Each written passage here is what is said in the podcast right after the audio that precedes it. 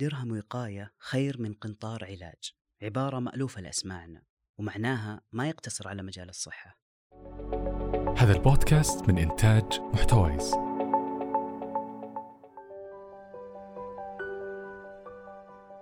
أساساً المقولة السابقة منسوبة لبنجامين فرانكلين، أحد المؤسسين للولايات المتحدة، وهو يخاطب الناس أثناء تشييده لأول قسم إطفاء في المدينة، يحذرهم من الحرائق وأنه منع حدوثها أسهل بكثير من إطفائها.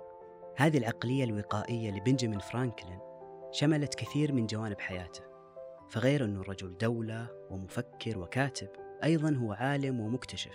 من ضمن اختراعاته مانع الصواعق، اللي هو عبارة عن عصا معدنية تتركب في أعلى المنازل لاستقبال الصواعق وتفريق الشحنات الكهربائية الهائلة فيها، وبالتالي تتفرغ الشحنات إلى الأسفل بدل من إحداث دمار لا يحمد عقبه. وأما في مجال الصحة فمفهوم الوقاية في السنين الأخيرة صار عليه تركيز أكثر، لأنه ثبت بالأدلة أن الوقاية الصحية مو فقط تعزز من صحة الأفراد، لكن أيضا لها أثر رهيب على الميزانية المخصصة لمجال الصحة. الوقاية من الأمراض ما تنتهي لما يحصل المرض، الوقاية لها مستويات أو مراحل. لما تأخذ تطعيم للوقاية من وباء مثلا أو تمارس الرياضة لحماية القلب فهذه وقاية أولية، ولما تسوي فحص استباقي زي قياس ضغط الدم للكشف عن المرض في بدايته مثلا وبالتالي يسهل التعامل معه فهذه وقاية ثانوية. وحتى لما يحصل المرض لكن تتبع أساليب وقائية معينة للحد من مضاعفات هذاك المرض فهذه برضو تعتبر وقاية. الوقاية عملية مستمرة قبل وأثناء المرض. درهم وقاية دائما أفضل من قنطار علاج. جاهز؟ أكيد كلنا جاهزين، وسواق التميمي بعد جاهزين وراجعين. توفر لك أسواق التميمي كل الخيارات الصحية وغيرها الأفضل لك ولطفلك. نستقبلكم في جميع فروع التميمي، وللتسوق أونلاين الرابط في صندوق الوصف. الصحة بشكل عام ما تقتصر على عدم وجود الأمراض، بل هي حالة تمتد لتشمل الصحة الجسدية والنفسية وحتى الرفاهية الاجتماعية. الصحة مو فقط هدف نطمح نوصل له، لكن مصدر رفاهية في الحياة. إذا صحتك كويسة تقدر تؤدي مهامك في المجتمع، إذا صحتك تأثرت لأي سبب فلا راح تاكل اللي تتمنى ولا تسوي اللي تبغى ولا حتى تنام بأريحية. الألم وقتها ممكن يصاحب المريض طوال يومه، والأفكار السلبية والقلق تكون عادة يومية. تعتمد صحة الفرد على عوامل عدة تتداخل مع بعضها، من أهمها جيناته اللي يولد بها والبيئة اللي تحيط فيه وسلوكياته اليومية من تغذية وحركة. في مفهوم اسمه عوامل الخطورة، هذه مجموعة من العوامل اللي تزيد أو تنقص من فرصة التعرض للمرض.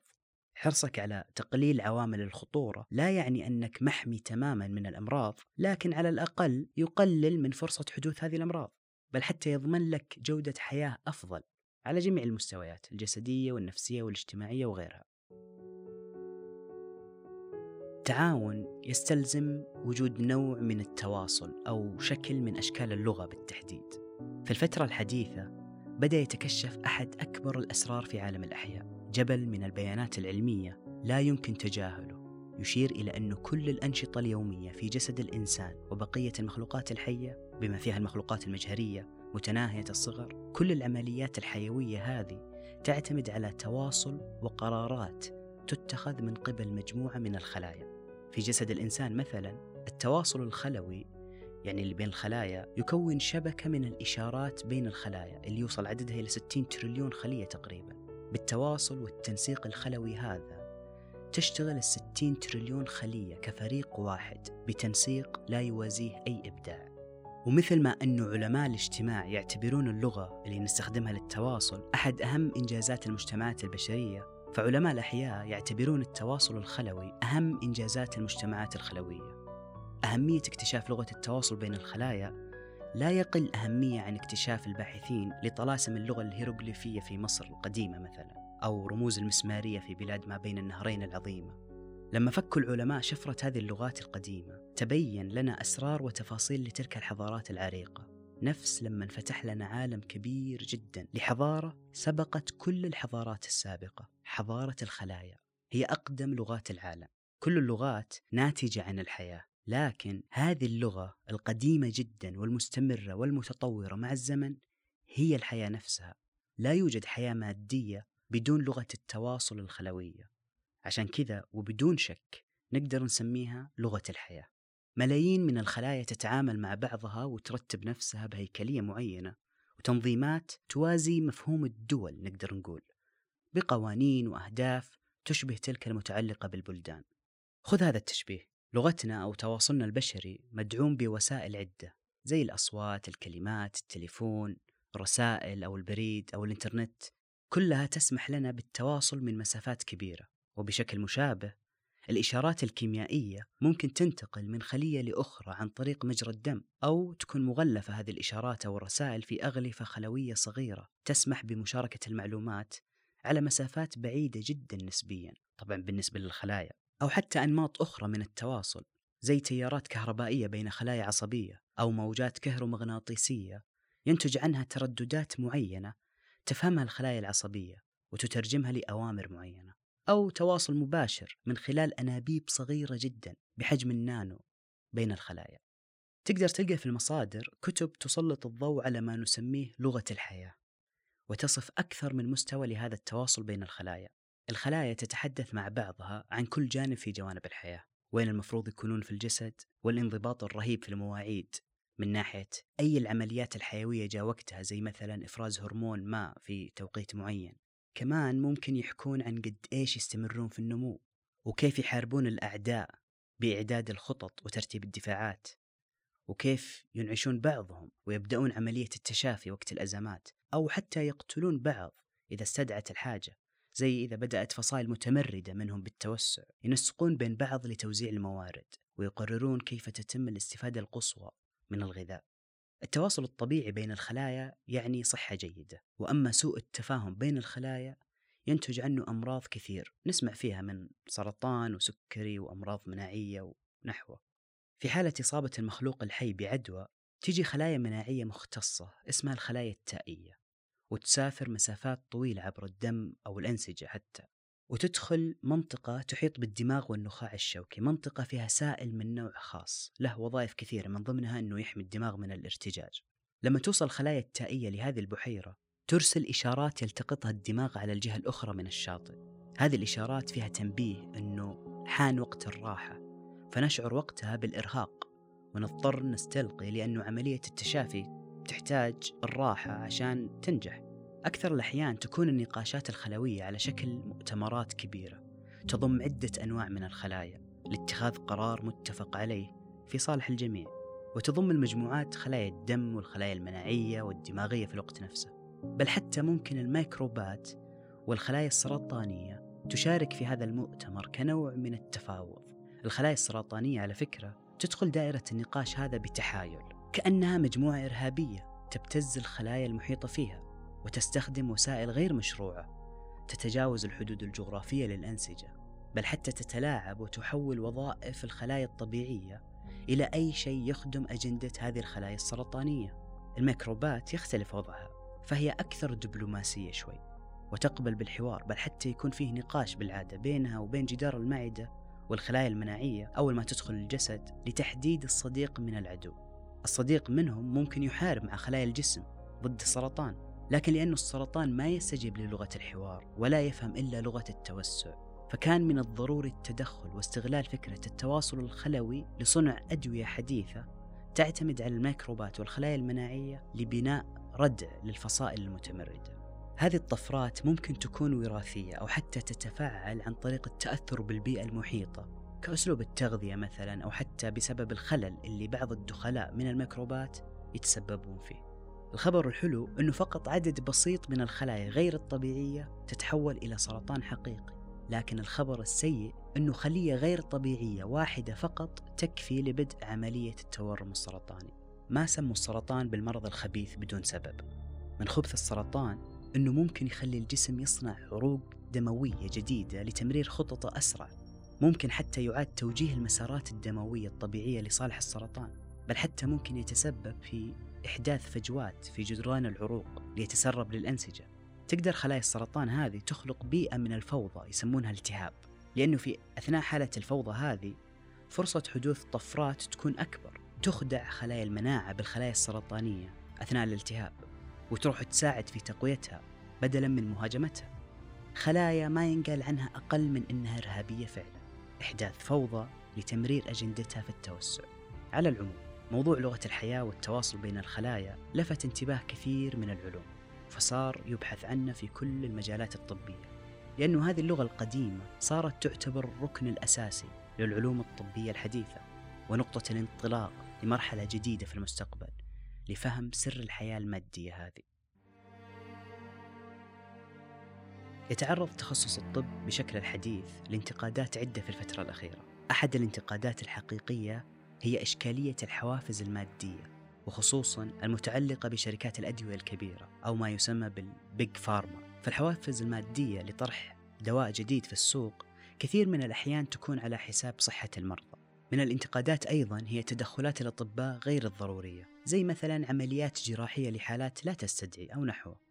في دراسة غريبة أشارت إلى أنه ربما الوقت الأفضل لإجراء عملية في القلب هو لما يكون المتخصصين مشغولين في مؤتمر وبعيدين عن المستشفى.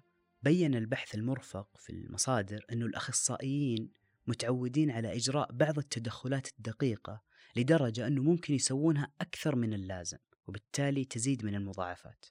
وعلى مستوى السياسات الصحية، ممكن يتم إيقاف فكرة الحقوق الفكرية لأي تدخل طبي، لأن حقوق الملكية الفكرية للتدخلات الطبية تتسبب في ارتفاع أسعار الأدوية مثلا، وتؤخر بالتالي تدخلات ضرورية لعدد كبير من البشر. بس ممكن يقول لك أنه الحقوق هذه موجودة عشان تحمي الابتكار في المجال الطبي، لكن التاريخ يؤكد أنه مثل هذه الحقوق حديثة العهد، عدم وجودها في السابق لم يؤثر على الثورات العلمية في المجال الطبي أو حتى غيره. فالمضادات الحيوية أو الإنسولين وتطعيم شلل الأطفال ونحوها كلها ابتكارات صارت في ظروف مختلفة تماما عن حالة الانتفاع المادي الاستغلالي للشركات الدوائية اليوم. ومن ضمن علامات الاستفهام في المجال الطبي هو كثرة الأبحاث المتكررة. يعني مثلا تلاحظ في بحث عن مضاد للاكتئاب يؤدي نفس المفعول لدواء آخر، بدل من التركيز على أبحاث أكثر في مجال السلوكيات اليومية كالتغذية وممارسة الرياضة للحد من الاكتئاب. وتكون الشركة المصنعة للدواء هي نفسها اللي تسوي البحث، وهذا فيه تضارب في المصالح. يعني بالعربي، من صالح الشركة أنه نتائج البحث تقول أنه الدواء فعلا فعال، مو بالضرورة يكون فيه تلاعب في النتائج، ولو أن هذا ممكن، لكن برضو يكون فيه تضخيم للنتائج الإيجابية وتصغير لأي أعراض جانبية، وكأنه الترياق السحري اللي بيوصلك لمرحلة الخلود.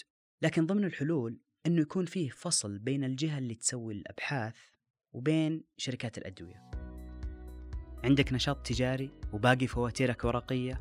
أكيد جاك العلم ومر عليك تعميم الفاتورة الإلكترونية تبع هيئة الزكاة والضريبة والجمارك، وإنهم بيمنعون الفاتورة الورقية على أربعة ديسمبر الجاي.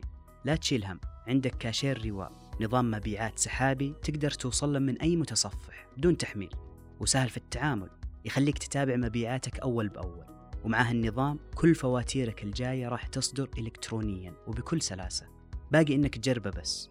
بالوصف رابط سريع لروا وحلولها التقنية، وإن شاء الله الشباب هناك بيخدمونك. عندنا جبل هائل من الأبحاث حول متى نبدأ العلاج الدوائي، لكن نفتقد لأبحاث من نوع آخر تغطي موضوع الوقت المناسب لإيقاف الأدوية. في بحث حول مجموعة من كبار السن اللي يعتمدون على عدة أدوية لعلاج مختلف الأمراض. معدل عدد الأدوية لكل مريض مشارك في البحث كان تقريباً ثمان أدوية، ولما قرروا يوقفون نصف هذا العدد والاكتفاء بمعدل أربع أدوية لكل مريض، كانت النتائج مذهلة. أكثر من ثمانين بالمئة من المرضى وصف نوع من التحسن بعد هذا الإيقاف وما كان فيه أضرار، وفقط اثنين بالمئة من الأدوية اضطروا يرجعون يستخدمونها بسبب رجوع بعض الأعراض. عدد أكبر من هذا النوع من الأبحاث بيكون في صالح المرضى، ولكنه يتعارض على طول الخط مع الأهداف المالية لشركات الأدوية. إذا كان الطب هو معالجة المريض، فالصحة العامة هي معالجة المجموعات. تقدر تتخيل الفرق كالتالي: لو كان فيه سد وانهار هذا السد والناس كانت تغرق، فالطبيب هو اللي يرمي طوق الإنقاذ لكل مريض واحد واحد في كل مرة، وأما الصحة العامة فهدفها التوجه لمكان الخلل في السد وترميمه، فالاثنين يكملون شغل بعض. لو نظرت لأي مجتمع ورتبتهم على حسب عدد المستشفيات، فمو بالضروري تجد أنه كثرة المستشفيات مرتبطة بصحة مجتمع أفضل، كثرة المستشفيات على العكس تدل على أن الصحة المجتمعية في تدهور، وإلا ما في حاجة للعدد هذا من المستشفيات. كثرة المستشفيات ممكن تدل على قوة البنية التحتية وإلى آخره، لكن إذا وجدت مجتمع أفراده مهتمين بصحتهم عن طريق الإجراءات الوقائية، تلقى أنه ما يحتاجون المستشفيات إلا في الحالات النادرة كالطوارئ مثلا. عدد مستشفيات أقل يعني حاجة علاجية أقل، يعني صحة مجتمعية أفضل. ختاماً، ربما أغلى شيء تملكه الآن هو حياتك أو صحتك، يعني لأنه من خلالها تنطلق لأي شيء آخر. صحة غير جيدة يعني حياة غير جيدة. حتى لو ما كنا نتحكم بكل جوانب حياتنا، إلا أنه عندنا قدر معين من التحكم بعوامل الخطورة اللي تؤدي للأمراض. وجود مرض في حياتك ما لك يد فيه مو معناه تتخلى عن مسؤوليتك تجاه نفسك وغيرك. أنت بمثابة المسؤول، وجسدك المليء بالخلايا وعالم كبير جدا يحتاج منك فقط إدارة جيدة، والأهم استماع جيد لشكوى بدون تطنيش. بين الصحة والمرض فصول كثير وخبايا يتسلط عليها الضوء أكثر وأكثر مع الأيام، وإحنا حتى لو الواحد فينا ينظر لنفسه على أنه فرد بسيط، فهو عالم لوحده يسكن عوالم سرية تشتغل بكل جدية كل لحظة لخدمته. كما قيل يا صاحب الإنسان، دواؤك فيك وما تبصر، وداؤك منك وما تشعر. أتحسب أنك جرم صغير، وفيك انطوى العالم الأكبر. بإمكانك الاطلاع على مصادر وتقارير مجانية لكل ما يخص البودكاست على موقعنا محتوايز دوت نت.